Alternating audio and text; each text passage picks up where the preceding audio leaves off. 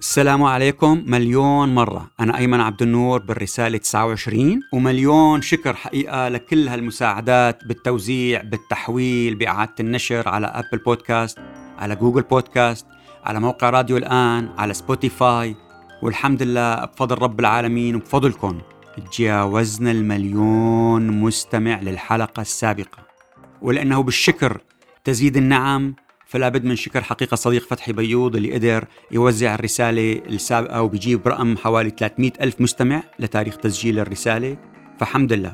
لكن هذا حقيقة ما بعرف عم بيرتب علي مسؤولية كبيرة وما بعرف إذا كنت قدها لأنه أنك تخاطب مليون شخص بهالظروف الدقيقة الحساسة يعني أمر بده روية كتير بده حسابات كتير يمكن حتى ما بعرف لازم يكون بده مجموعة أشخاص للمشاورة. بس بدي أكد أنه الرسالة ليست منبر سياسي. يعني هي مهمتها فقط آه، نقل ما يحصل من أخبار بالأسبوع الفائت لإلها مع تدقيقها من مصادرها الأصلية وبالتالي توفير هالمعلومات الدقيقة إلكم أنتو حتى أنتو تقرروا بأنفسكم شو بدكم تعملوا. يعني الرسالة ما رح تتبنى أي حل أو رح تعرض حل سياسي خاص بها. نحن بننشر أي حل أو أي اقتراح أو أي حل مطروح ومهم وبنذكر شو إيجابياته وشو سلبياته والقرار هو لكم أنتم. هذا الأساس بالموضوع. وبالتالي ما في أي عضو من فريق العمل رح ينافس بأي شيء. يعني ما رح يرشح ولا لأي مكان أو منصب لا سابقا ولا لاحقا بالمستقبل. نحن رح نكون نغطي اعلاميا لكل المبادرات لكل المؤتمرات لكل الناس ونحكي عنهم الإيجابي والسلبي. فادعوا لي إنه أقدر أستمر بخدمتكم. ويعني أنا والله مكلوم مثلكم. مثل كل السوريين. ما في سوري مانو مكلوم. وخلينا كل هالمليون اللي رح يسمعوا هالرسالة كمان تبع هالمرة ندعي لرب العالمين جل جلاله العزيز القدير اللي لا يعرف من هو إلا هو. ونقول الله يحمي سوريا لأهلها ويخليها موحدة. قولوا آمين. وخلينا نبدأ. هلا الأسبوع الفائت كان أهم حدث اللي هو الاجتماع اللي صار لرئيس النظام بشار الأسد مع حوالي 30 آه، مذيع ومذيعة أخبار ومقدمين ومعدي برامج. التقاهم بالقصر يوم الأحد اللي قبل الفائت. طبعا ما حدا حكى يعني ما في أي وسيلة إعلام ولا حتى وسائل الموالاة نشرت أي شيء عن الموضوع ولا حتى المشاركين نشروا على صفحاتهم بالفيسبوك. نحن قدرنا طبعا من خلال المتطوعين اللي بيشتغلوا معنا. حكينا طلبنا منهم تعذبوا شوي لكن قدروا جابوا لنا محضر الجلسة. حكيت جزء منه على صفحتي على الفيسبوك وخصصت جزء لهالحلقة هي بالرسالة بالذات اللي بتعلقها بالأكراد وبإدلب لأنه بيهمنا حقيقة نزيد عدد المستمعين بالمنطقتين شمال شرق سوريا وشمال غرب سوريا. مشان هيك خلينا نستعرض اللي سواء عرضته بصفحتي على الفيسبوك واللي خاص بها الرسالة اللي ما ما حدا بيعرفه أصلا نهائيا. وراح أترك جزء صغير للرسائل المقبلة. هلأ شو اللي اللي, اللي قال؟ إنه قال خضنا الحرب الحرب بشرف وكنتم أنتم أنتم جنودها ومن قادتها. يعني عم بيحكوا للإعلاميين مثل ما قال لهم المشايخ اللي اجتمع معهم إذا بتتذكروا بالمسجد العثمان. قالوا أنتم كنتوا كمان جنود في الحرب وكنتوا قادتها. ونفس الحكي حكاه للإعلاميين أيضا. فقال إنه نحن انتصرنا بحرب شنا علينا ليس طرف واحد بل عدة أعداء. منهم كان سابقا صديق ومنهم كان حتى حليف ومنهم من كان ثعلب. وقال لقد انتهينا من الجهاد الأصغر وبدأنا بالجهاد الأخ الأكبر. ولا تطلعوا ولا تسمعوا لوسائل الإعلام الأجنبية. كل الدول عم ترسل لنا بالسر إنه هي بدها بدها علاقات معنا لكن هن بيخافوا الأمريكان والإسرائيليين. وقال إنه حدثت أخطاء بالحرب لكن هو آه، أوعزها لإنه هي هي الأخطاء فردية وبالتالي مثل ما صار بأي حروب أخرى يعني تبرأ من أي ذنب أو مسؤولية آه، لعمل ممنهج وتعذيب ممنهج لاتجاه الشعب السوري.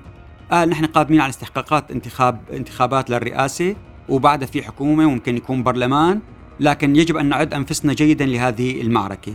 ولازم بدأنا بالعمل على تلافي الأخطاء وعم نحضر حالنا للجهاد الأكبر.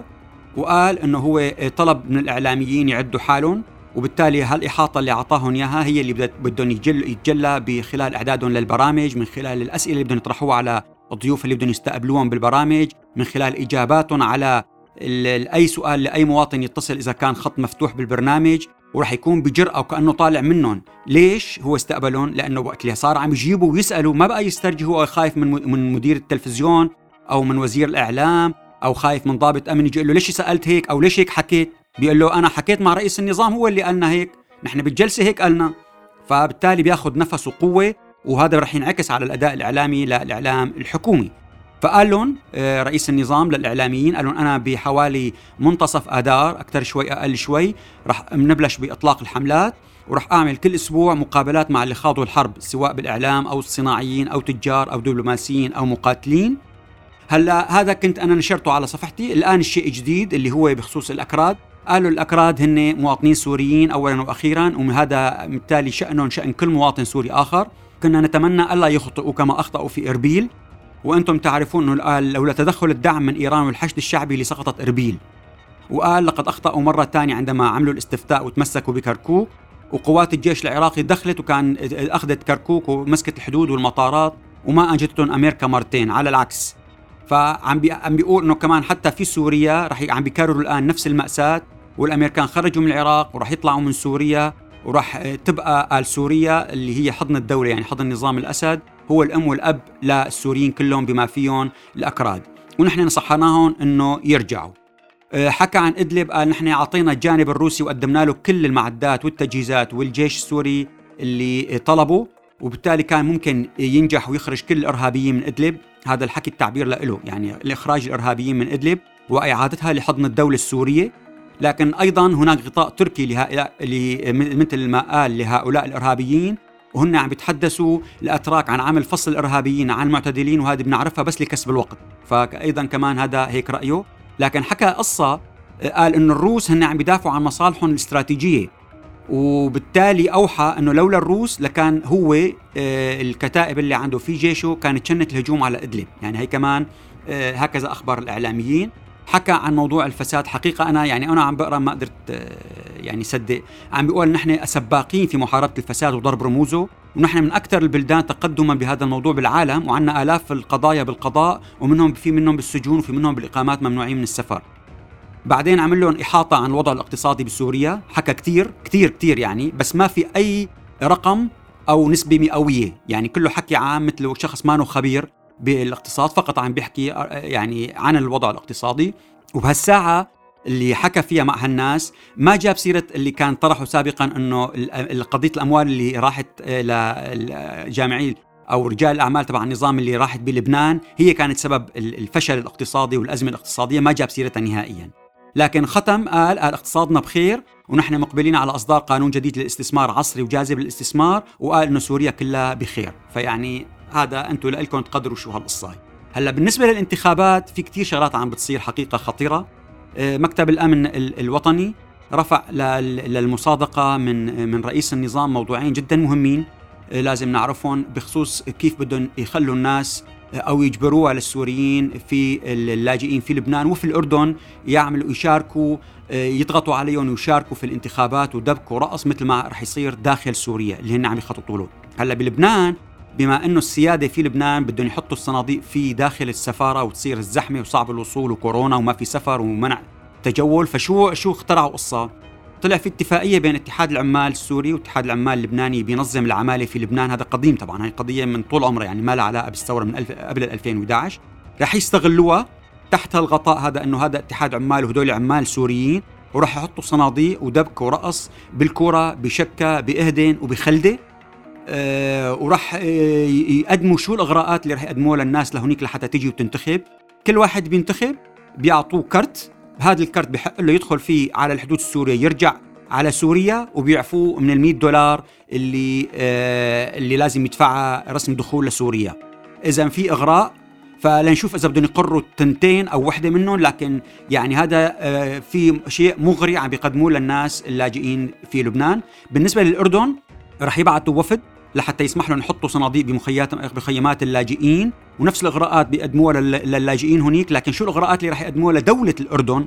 لدولة الأردن رح يقولوا نحن بنضبط ال ال رح نعمل دوريات أكثر ونكثف وجود الجيش بشكل إنه نضبط عدم هروب الدواعش لعنكم عدم تهريب المخدرات عبر الأردن وأيضا آه انسياب وبنعطيكم مزايا من أجل انسياب الترانزيت للشاحن الأردني اللي عم بينقل للبنان وبالتالي آه، وتسهيل حركة البضائع. يعني شوفوا كيف عم بيشتغل بمخطط استراتيجي للقصة. هلأ أيضا في آه، عندهم تخوف بمجلس آه، بمكتب الأمن الوطني عن قضية إنه يتم وضع منع عفوا وضع صناديق الانتخاب في شمال شرق سوريا قسد وفي شمال غرب سوريا في مناطق اللي هي تحت النفوذ التركي. وبالتالي بصير ممكن حدا يقول إنه هذا غير شرعي أصلا الانتخابات لأنه لا تشمل صناديق إلا ب 65% لذلك رح يعمل هالمشاكل كلها في اختلقها في مناطق قسد وشمال شرق سوريا لحتى يضل يحافظ وبده يضل يقاتل يضل يحط هنيك صناديق لحتى تعتبر مناطق انضمت فيها الانتخابات. وبالتالي هون المشكلة فقسد عم بتضيق عليهم وعم بتحاصرهم في المربع الأمني في سواء في الحسكة أو في الآمشلي لكن هذا هو الهدف الأساسي بالنسبة للنظام. حتى بالنسبة لمناطق الدرع الفرات والمناطق أدلب وهالقصه شو رح يعمل؟ عم بيقول إذا ما قدرنا نحط أو ناخذ هالمناطق هي نرجعها مع روسيا قبل إجراء الانتخابات فرح ننقل مركز محافظة إدلب نحطه يصير بخان شيخون اللي هن متواجدين فيها وبعد ما نقلوا معظم المؤسسات الرسمية وبالتالي يقول ليك مركز المحافظة هو خان شيخون حطينا فيها صناديق فاذا هذا يشمل أراضي إدلب. فاذا هي كمان تكتيك اللي خلينا نعرف شو عم بيفكروا. ضمن حملة الانتخابات نزلوا كتاب الهيئة السورية اللي عامل الكتاب اسمه القائد الأسد صفحات مشرقة من تاريخ الصمود قدمت له نجاح العطار وخلى عدد كبير من الكتاب التيارات القومية العرب عم بحكي عرب يعني أردنيين وتوانسة ومغاربة ومصريين والفلسطينيين وأيضا التيارات الإسلامية العربية عدد من أحزابها وتياراتها أيضا كمان شاركت في مديح رئيس النظام. هلأ حزب الشباب للبناء والتغيير اللي بترأسه كما لمحت لكم سابقا بروين إبراهيم اللي بتغطي له إنه هي سيدة وبتغطي له إنه هي كردية وبالتالي طلبت إذن من وزارة الداخلية إنه يعملوا اعتصامات أو وقفات احتجاجية في عدد من المحافظات تحت شعار إنه السوريون يستحقون حكومة أفضل وكفاكم تذرعا بالأزمة أنتم أزمتنا الحقيقية، فإذا يعني في في قصة يعني عم بيشتغل عم عم بتكتك تكتيك داهية وخبث من أجل جذب الناس لصناديق الاقتراع. هلأ بالمقلب الآخر شو اللي كان أهم حدث بالنسبة لعند المعارضة السياسية اللي كان هو الجولة الخامسة للمفاوضات؟ حقيقة هلأ إذا طفيت ل الخبر اللي بعده ما بتكونوا خسرتوا شيء لأنه ما صار شيء على العكس في ناس عم بتقول إنه النظام مو بس إنه ما قدم شيء رجع لورا لأنه بلش يفتح قصص يستخدم تعابير الإرهابيين تجاه وفود المعارضة وبلش يمطمط أكثر وتشددا أكثر يعني مثلا تصوروا أنتم في اليوم الأول بيجي بيطرح قضايا حول اتفاقية اضنا هل هي معاهدة دولية أم اتفاق أمني؟ هل هو علني أم سري؟ والفرق القانوني بين المعاهدات والاتفاقات. هدول ناس جايين يكتبوا دستور بالجولة الخامسة. طبعا أشطر مين؟ أكثر من تابعها وغطى الخطوات كلها هو المراسل الإعلامي صبحي فرنجية. هلا آه، اجوا شو اجوا عملوا كمان آه، يعني بعد يومين شافوا انه رح تفشل القصة نهائيا ويبدو رح ينسحب حتى يعني وفد المعارضة. قام اجوا ثلاث آه، بالطيارات ثلاث وفود وفد من موسكو وفد من إيران وفد من تركيا كل واحد صار يجتمع مع جماعته ويضغط عليهم إنه لا خففوا شوي اعملوا شيء طبعا كله شيء فاشل. حتى كان في وفد أمريكي بترأسه الداس يعني هي مساعد معاون نائب وزير الخارجية إيمي كوترونا بس ما التقيت غير مع أفراد يعني ما التقيت مع كل الوفد المفاوض السوري كما جرى في الجولة الرابعة. فاذا في شيء ما ظبط يعني ومع هيك ما طلع منهم شيء فشو صار مثلا ب 29 الشهر اجى رئيس وفد النظام أحمد الكزبري قدم مذكرة حقيقة أنا هلأ قدامي هي. عم بقراها صفحتين. ما ما بفهم. يعني الترويسة تبعها قال عناصر أساسية في سياق الإعداد للمبادئ الدستورية. يعني مو جايين يكتبوا دستور. ولا حتى مبادئ دستورية. بدهم يكتبوا العناصر الأساسية اللي بتعد للمبادئ الدستورية اللي بعدين بدهم يحطوها بالدستور. يعني شو شو القصة هذا؟ يعني تصوروا بند واحد رح أقرأ. ما رح أقرأ لأنه شيء شيء بيوجع الراس. هلا بيترسون كمان حس فقام عمل شو قال قال كانت مخيبة للآمال وحقيقة ما عارفانين كيف بدنا نمضي قدما في هذا المسار وأنه هذا الأسبوع أثبت أنه هذا النهج غير مجدي. رضوان زيادة طلب من الائتلاف يحل هيئة التفاوض واللجنة الدستورية كلها المحامي إدوار حشوي قال يحلوا اللجنة الدستورية ويعيدوا تشكيلها بدل ما تكون محاصصة من كل كتلة سياسية واحد لا جيبون كلهم وفق الكفاءات والاختصاص والخبرة. العميد عوض العلي انسحب من اللجنة الدستورية المصغرة. هذه البحرة رئيس اللجنة عمل بيان بعد الانتهاء قال طلب من بيدرسون أنه يوضع مجلس الأمن يحطه بصورة اللي صار بشكل دقيق مو يقعد ينقص من اللي صار. وقال لازم يكون ضرورة التوصل إلى جدول زمني لعمل اللجنة الدستورية ومنهجية لإدارة النقاش ولا ما راح يكون كله حكي فاضي فاضي. برهان غليون قال أن المعارضة السياسية فقدت مصداقيتها أمام السوريين والمعارضين منهم على وجه الخصوص ومؤسسات المعارضة فقدت مصداقيتها وثقة السوريين والمجتمع الدولي. الدكتورة فداء حوراني عملت لقاء زوم عنوانه من الحراك الثوري ضد مؤسسات المعارضة المأزومة إلى المؤتمر الوطني الثوري القادم ما المنتظر منهما. أيضا بيعبر عن رأيها هلأ صار في مثل نكتة إنه من يمتلك سيارة تسلا الكهربائية في دمشق؟ لأنه صار في سيارات تسلا بالشام. إذا ما في كهرباء كيف عم بيعبيها كهرباء للسيارة؟ فهي كمان شغلة يعني صارت الناس تحكي عنها. أول مجلس عشائري سوري بيتعاقد مع شركة أمريكية اللي هو مجلس عشاير تدمر البادية السورية اللي كلف السيد محمود دياب ببوسطن ماساتشوستس إنه يجمع له التأييد والحشد في أمريكا.